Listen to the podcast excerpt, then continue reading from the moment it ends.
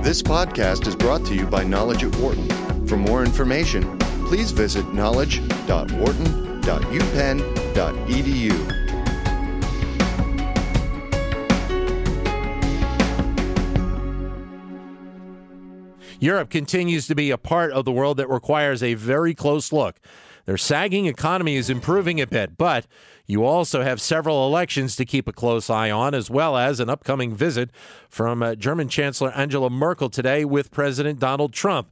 To look at all of those, we are joined here in studio by uh, Wharton's Mauro Guillen, professor of international management, who's also director of the Lauder Institute, and joining us on the phone, Michelle Egan, who's professor in the School of International Service at American University. Mauro, great to see you again. Thank, Thank you. you for having me. Thank you, Michelle. Great to have you on the phone again.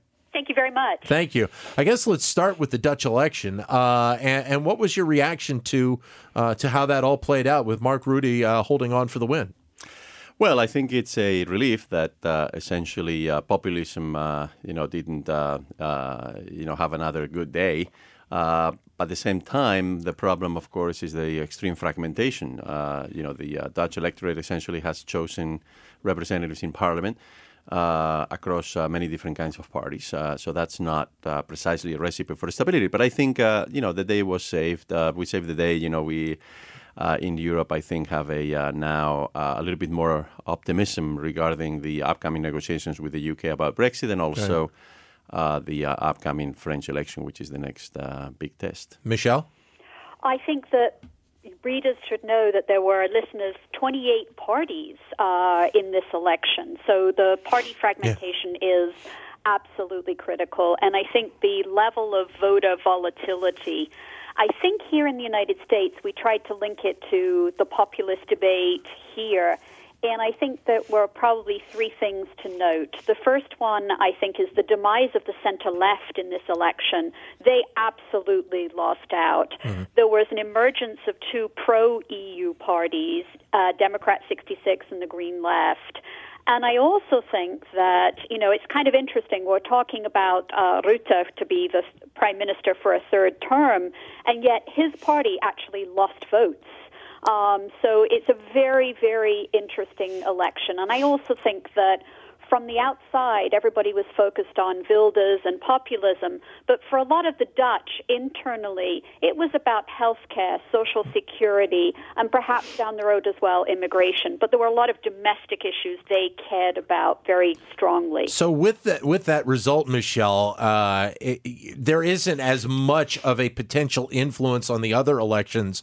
Uh, is is that how I'm reading what you're saying? I think that the Dutch are somewhat different. I think it's been sort of framed as if this was Wilders, you know, on the uh, populist right versus Rutte, the current prime minister. And it's not a first past the post system like the United States. Building that coalition will be difficult. Mm-hmm. And the only analogy I would make with the perhaps upcoming French election is the fact that, you know, the center left was decimated, and we have no center left running in the French election. Right. And in Britain, for example, we have a very weak labor opposition. So that's something to look at across Europe. Well, and as you mentioned, Mauro, the French election coming up next on the uh, on the agenda, and obviously that's going to be an incredibly closely watched event, especially as it has been already, the run up to what we're going to see coming up. No, absolutely. And France in general, you know, I think I've uh, mentioned this in another in another show of yours in the recent past. Uh, France in general, quite frankly, lies at the at the core of the problems in Europe. Yeah. Uh, so this is a country that, uh, for uh, the last uh, nine years since the crisis, has done very little to adjust, has done very little to change its ways. And, uh, you know, I think this election is, uh, again, not only about the immigration, not only about, uh, you know, the future of Europe, but it's also about the French economy and it's right. about uh, how to, uh, you know, deal with uh, all of the problems that, that it has. And so it's a it's, it's going to be an important watershed. But Marine Le Pen has obviously gotten a lot of publicity in, in, the last several weeks and, and last few months about this what what is her what is her realistic chances you think of, of winning this? Well, it's up? a second round. It's a uh, two round. I'm yeah. sorry, two round uh, kind of uh, uh, system, right, for the presidency. Um, so you know you get this dynamic in which uh, uh, in the first round, hopefully, you know, I mean, in the first round, people will vote for their preferred candidate, but yeah. in the second round, hopefully, there will be uh, you know, a little bit more of uh, pragmatic voting. And uh, it is uh, quite likely that uh, Marine Le Pen will be stopped in the second round, if not in the first round, in the sense that uh, people who uh, absolutely detest her, right? Yeah. Uh, you know, will join forces uh, and uh, vote for the candidate has a, you know, that is uh, running up uh, against her in the in the second round. I'm, I'm, I'm essentially making the assumption that she is Sure. likely to make it into the second Sure, round. right, yeah, Uh, yeah. And uh, and that's what's going to happen. So this is uh, a fairly undemocratic kind of uh, thing to uh, you know process, right? Yeah. To have this second round. Uh, Get a or, or some somewhat dubious, you know, uh, constitutional or rule, right? Uh, Yeah. Getting a second go at it. Right, right, exactly. but uh, in this case, it may prevent a, uh, you know, a candidate such as Marine Le Pen from uh, from being president. Hopefully, fingers crossed. Right. Michelle? Absolutely. I could not agree more. And it's something that Europe is also watching. I think it's much more significant than the Dutch election. But I also think that Europe and the EU in particular is being very cautious. Uh, with Brexit. And so it's trying to, despite what's going on in Britain, it's sort of trying to wait for the results of this French election before it starts moving in Brexit. We're joined uh, in studio by Mauro Guillen of the Wharton School and on the phone by Michelle Egan of American University. Your comments welcome at 844 Wharton, 844 942 7866. This is Knowledge of Wharton here on Sirius XM 111, business radio powered by the Wharton School. Uh, and, and let's talk about Angela Merkel for a second. And, and obviously, a lot of people are going to be focusing potentially in Germany down the road. But right now, at least the focus is here in the United States on Merkel and Donald Trump and conversations that met, that they are expected to have. Uh, and seemingly, I see a lot of the commentary being around the G20. Uh, how important is that to a potential conversation between these two, Mauro? And what are some of the other things that that that Angela Merkel is really trying to do in meeting with Donald Trump? Well, there's many issues on the agenda. I mean, the U.S. and Germany, um, you know, the bilateral relationship is is uh, is very complex. Uh, these are two allies in principle, right? Or at least up until now, there was no question that these Yeah. were two countries that had a military alliance and uh, and so on and so forth. But let's not forget, I mean, Germany also is the country in the world with the largest trade surplus, um, current account surplus, uh, bigger than than China's and uh, you know it has a sizable uh, imbalance in trade with the U.S. So Merkel will try to, uh, I guess, at the same time that it seeks uh, some reassurance from the United States about uh, how the uh, new administration sees uh, Europe and sees Germany, but they also want to stay below the radar screen, right? Sure, Because so yeah. far Trump uh, himself, as a as an individual, has attacked Mexico, has attacked China. But you know, uh, Germany is actually a, a much worse offender. He has said in the past uh, that he believes that uh, the euro is undervalued and that um, that has helped uh, Germany, right? In other words, that which is true, right? I mean, Yeah. has has helped uh, German exports and the German trade surplus. Uh, so there's a, there's a lot of issues on the agenda. Let's not forget also Merkel is facing a uh, an election as well, Yeah. and it will be a historic one because uh, correct me if I'm wrong, but I think if he were to um, uh, renew her mandate as prime minister for another four Fourth. years, I think he would be the, uh, if not the longest lasting Yeah. uh, prime um, uh, chancellor in Germany, the second longest lasting. And let's not forget, the longest lasting was uh, Otto von Bismarck, uh, who is a uh, you know pivotal figure in uh, German uh, politics. Uh, so this, there's a lot of uh, things at stake here, but also Merkel feels uh, that you know she has a uh, the right agenda. She feels she has the right agenda for Europe as well as for Germany. Right. But you know the, the problems are mounting, and um, before we know it, uh, we may have to talk about uh, debate uh, Greece again, right? Yeah, Uh, yeah. so uh, uh, you know, but Germany is one of the three, I think, uh, most influential countries in the world right now. Yeah. So it's uh, the U.S., China, and Germany, right? And uh, so this is a very important meeting. There's there's no other country in the world uh, besides China that is, I think, more important to the United States right now, and that is potentially more influential. I mean, Germany is an economic powerhouse. Let's not forget it has a balanced budget. It has a huge trade surplus. Uh, Yeah. The country is doing really well economically. Uh, it is a democracy that seems to be working quite well. Uh, it has put behind all of its problems, or most of its problems, with uh, with the eastern uh, uh, parts of the of the country. Uh, you know, after na- the 1990s, not all of them, but many of them have been brought under control. Right. Uh, so Germany is in a very good position to, um, you know, play, um, you know, uh, as an influential power in the world, in Europe and in the world. Uh, but there are some limits to that, and one of them, of course, is Russia. That's the Yeah. other thing. I mean, Yeah. You know, for Germany right now, uh, Germany has many issues with Russia. Uh, not least of which is uh, the fact that they rely on Russian exports of gas to, I think, it's like 40% of Yeah. their natural gas needs. Uh, and the U.S., um, you know, it's not clear exactly what the relationship is with Russia, uh, with this administration. So I think uh, that's going to be very high up on the on the agenda for the meeting. What do you think, uh, Michelle? What do you think uh, Angela Merkel's agenda is coming here to the U.S.? I think it's twofold. I think it's absolutely about trade, and it's obviously, as you pointed out, you know, the U.S. has a trade deficit with Germany. There was some talks about currency manipulation. So I think the trade issue is very important. And also to try and emphasize to uh, the trade uh, warriors here in Washington that the cannot do bilateral deals with European states. Yeah. They're part of the EU, and we have a common commercial policy in the in Europe.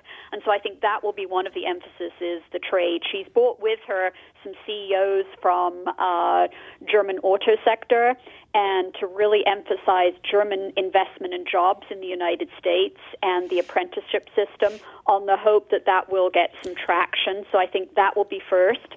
The second issue, I think, will be the issue of NATO. She'll follow in the path of Theresa May and she will trying to emphasize the importance of NATO. Europe is a regional power. It does do out of area, and she's been very clear that Germany will increase its spending commitment to NATO. The burden sharing debate is not new. It's just been amplified in hmm. the recent administration and raised some concerns in Europe about the future of NATO. But we've had that discussion before after the end of the Cold War. But Russian sanctions will be the other issue. So there will be a number of issues, and I think that, remember, this is a chancellor, long serving one, as was pointed out.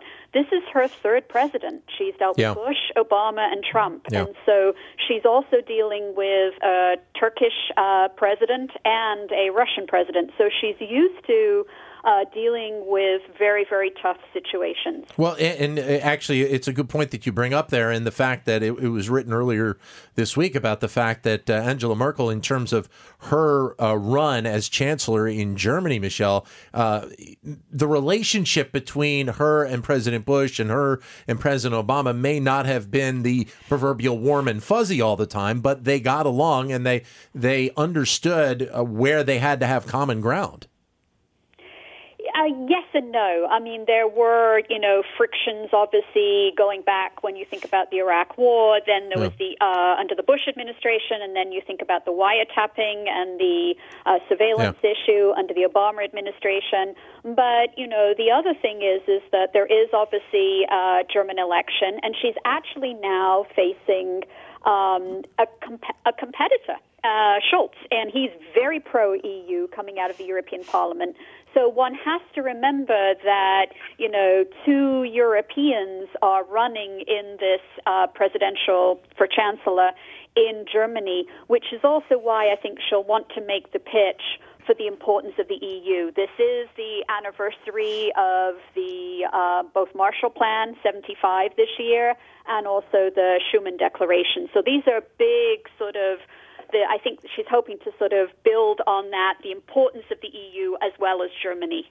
We're joined uh, on the phone by Michelle Egan of American University, here in the studio by Mauro Guillen of the Wharton School. Your comments welcome either on phone at 844 Wharton, 844 942 7866, or if you'd like, you can send us a comment via Twitter, either at Biz Radio, B I Z Radio 111, or you can use my Twitter account, which is at Dan Loney 21. The interesting part about, uh, about this meeting between uh, Merkel and Trump is the fact that, at least how it is playing out right now, Michelle, these two are people that, that have pretty different philosophies on a lot of different issues right now. So uh, you almost get the sense, and maybe this is the case when you know you, these types of meetings happen for the first time, but it it feels like it's a little bit of a of a feeling out process between the two to really get an understanding as as to what the other person is trying to to to bring forth.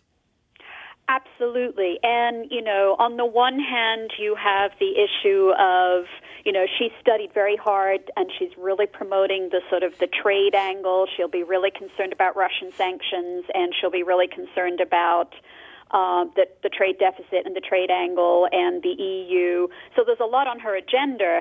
But on the other hand, you know, there are deep differences on the immigration issue, for example. But one also has to remember that this is not just, you know, the most important issue that uh, Merkel is dealing with.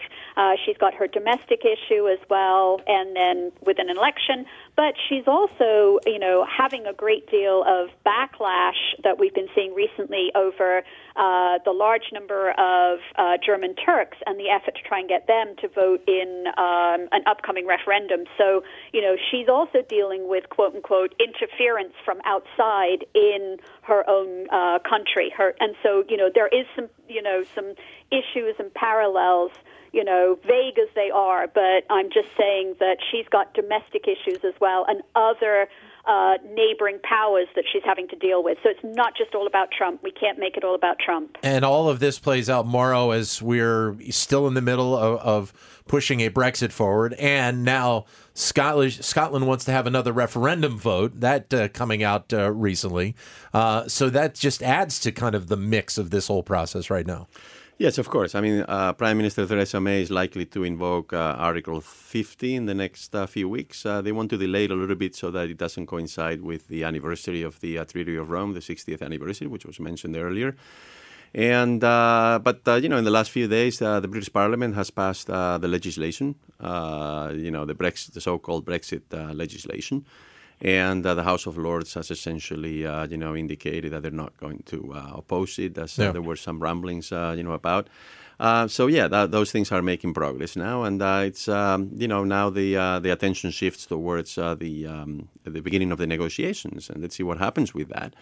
and then the Scotland issue, well, it has reemerged because the Scottish um, Prime Minister Sturgeon has. Yeah taken advantage of the uh, opportunity and said that uh, there's a material change now, given that uh, you know the previous referendum was held uh, when there were no doubts about um, uh, Britain's EU membership. Uh, but you know, the public opinion polls seem to indicate that um, the Scottish electorate is um, it's also turning its back on Europe. It's they're becoming more Eurosceptic. so this is going to be a very risky bargain on the Scottish Nationalist Party to call another referendum. They could lose it again, right? Yeah. Uh, but it appears to be the case that uh, Westminster is not going to oppose it. If they want to organize a second hmm. referendum, let's say in a year from now or 18 months from now, um, they're not going to oppose it. The only thing is the timing. It appears to be the case that Theresa May would prefer to wrap up the Brexit negotiations first and then have the referendum. And of course, the hope there would be that the negotiations are favorable to the UK and then they can go uh, to Scotland and uh, appeal to the Scottish voters, saying, "Look, I mean, we have a great deal. Actually, we're better off outside of the EU. But look, uh, you know how wonderful this uh, deal that we've negotiated is. So please remain in the UK, right? Yeah. So that I think yeah. is the game plan. Let's see what happens." Um, but yeah, I mean, these things are getting more complicated by the day. But can you expect to have uh, the want of a Scottish referendum vote wait till the end of the Brexit negotiations when, I mean, that could take months well, on to, end, potentially a couple of years, yeah, I, yeah, I yeah. Think. Well, but you don't want to call a referendum right away. Right. So, uh, because only two years have passed, or two and a half years since the previous one. So, right. um, apparently, the Scottish uh, Nationalist Party would like to uh, uh, call a referendum for 18 months from now, okay. or perhaps uh, yeah something around that time. And again, the issue is whether the Brexit negotiations will be over by then or not. But uh, it doesn't make any sense for them to organize a referendum in the next uh, in the next months. I mean, you need to prepare for things, sure. and you need negotiations, and you need all sorts of things to take place. But let's see whether that happens or not. I mean, what what is new? Uh, as of today, is that uh, they have officially communicated to London that they would like to uh, organize another referendum. Michelle, can that can that actually can can that scenario play out? Do you think? I absolutely uh, concur with this. And, you know, we have to remember that the Scottish Nationalist Party won 24% of the vote in 2016 in the Scottish Parliament and the Conservatives won 24% in 2015 in the House of Commons. Neither of them have a full mandate, so to speak. Elect, you know, they are the major party, but look at how many people. I think there's a concern that calling a vote, as you pointed out, there is a growing Eurosceptic. There is a concern about, you know, when to do this. And I think the other couple of issues would be there are three unionist parties in Scotland Scotland that really want to have an, you know, are anti-independent, and that's the Conservatives, the Labour, and the Liberal Democrats. Mm-hmm. And the Conservatives have become the second party in Scotland. And so that's an important caveat. There are some sense that, you know, what would be the relationship? These also the sort of risk averse. What would happen to an independent Scotland? Would it automatically become or remain an EU member? Probably not. Would it be part of the European Economic Area? And I think the third issue is the economic dependence on England, so to speak, the trade interdependence, and what would happen if they became uh, independent, and also the fact that um, Scotland would have to raise taxes. It is heavily dependent on, um, you know, fiscal transfers and for public services. So there are some things that, you know, they will have to consider in terms of the what ifs. Yeah, and just adding to all of that, uh, you have the problem with the price of oil. Uh, yeah. So the uh, the Scottish yeah. independence uh, movement, uh, you know, a few years ago when oil was uh, yeah. oil prices were very high, they were like very optimistic about all of this and all of the studies that they uh, published about uh, their fiscal balance and all of that were overly optimistic. Now, with uh, cheap oil, you know, um, that being potentially a major revenue source for an independent Scotland, um, it raises, uh, you know, quite a few um, doubts. And, uh, you know, the, the, the, Scottish voter knows all of these. Sure. And, uh, and I think it's going to be really hard to put together a coalition that gives them uh, you know, more than 50% of the of the vote in a referendum in the next couple of years, because pretty much everything is going in the wrong direction for the Scottish independence movement. I think, except for, of course, the, the Brexit. But I think uh, West, uh, uh I think the Conservatives in London uh, can reframe Brexit as a way of you know, essentially saying, look, I mean, we're going to be better off, right? Yeah. Uh, in the end, if we if we negotiate uh, a good deal. What are going to be the keys to you for Theresa May, uh, Michelle, uh, in terms of uh, of this Brexit negotiation coming up here in the next few months? What what does she need to try and and get from this whole process? Uh, I think that, you know, she has a majority of 17. She's got to deal with her own backbench and make sure that she sticks to uh, the message, which is we are out of the customs union, we are out of the single market, we are out of the four freedoms. I think that's the second issue is um, how she will sell it um, to uh, Europeans. We sort of forget and we assume that, you know, the British will go to the negotiating table, but they are going to be facing the EU and the other uh, EU 27 members, and they would like a positive mandate. They don't want it to be, you know, uh, sort of conflictual. There is the issue of will Britain have a EU exit bill? And I think the last issue, and probably uh, critical one will be um, what will be the both the exit terms and conditions, but also the free trade agreement afterwards. Because one of the biggest concerns in the areas that voted to stay and remain was uh, London and the City of London and the impact on financial services. Right now, right. the economy is not really showing. You know, we had all of these gloom and doom scenarios after uh, last June, and the economy has not dovetailed and you know gone down as dramatically as the initial reports. And so we will start seeing the impact uh, on consumers. But the question is, is she's got so many things. The last thing to remember is the British capacity. You know, there are thousands of rules and regulations.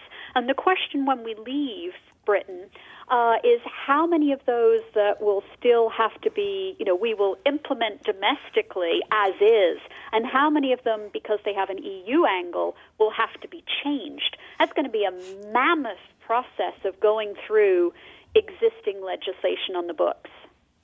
Yeah, one, one other thing to add there, of course, is the fate of. Uh, or the future status of uh, British citizens living in the uh, 27 other yep. European countries, yep. many of them retirees, right? Um, who are relying on uh, you know the local welfare states and, uh, and so on and so forth. Uh, Uh, so the several millions of them, I forgot now exactly the count, uh, but uh, that's also going to be like a major point in the uh, in the negotiations uh, moving forward. And uh, of course, let's not forget those people do vote, Yeah. uh, both locally in whatever country they, they happen to be uh, residents of in the EU, but also they vote for national elections in the UK as uh, absentees. Well, and there was an interesting article, Michelle, that I read yesterday about the just about that fact alone and how many people that are living over in Europe right now that are UK uh, citizens. Uh, they're in situations right now where, in some cases, companies won't hire them because of kind of the unknown circumstance of what is going to happen with uh, with the Brexit negotiation. So it's putting a lot of people in kind of a tough spot right now. Absolutely, and you know, while they're uh, they've already raised it. I mean, David Davis was talking about this to one of the select committees this week about. Um, you know, will they have? What will this do for their pensions? What will this do for their medical cards Yeah. if they're abroad? And there's a realization now that something has to be done for the British citizens abroad. But there are also about 3.2 million EU citizens Yeah. in the UK. Yeah. And that was what the House of Lords debate was about this past week. You know, can we deal nicely with some form of reciprocity early on that sort of Yeah. recognizes the sort of the in limbo situation for these two sets of uh, citizens on both sides of this Brexit debate. And so, you know, that's a problem. You know, if you, you know, and it's a real, real live issue, and it's people don't want it to be held hostage as a negotiating tool either. So there are certainly, you know, yes, they vote, but you know, they've the problem was is not all of them, if they've lived abroad for a considerable amount of time, were eligible to vote during the Brexit referendum. So you know there are you know there's a whole host of issues about uh, people on both sides. There's a clamoring of people to get Irish citizenship. There's a clamoring of EU citizens to try and get uh, British permanent residence and some form of citizenship. It's quite difficult. Great to have you on the show again, Michelle. Thank you for your time. Thank you. Great to see you again, Mauro. Thank you for having me. Thank you. Great to have you both. Uh, Wharton, uh, Professor Mauro Guillen, and Michelle Egan from uh, American University. For more business news and analysis from Knowledge at Wharton, please visit knowledge.wharton.uk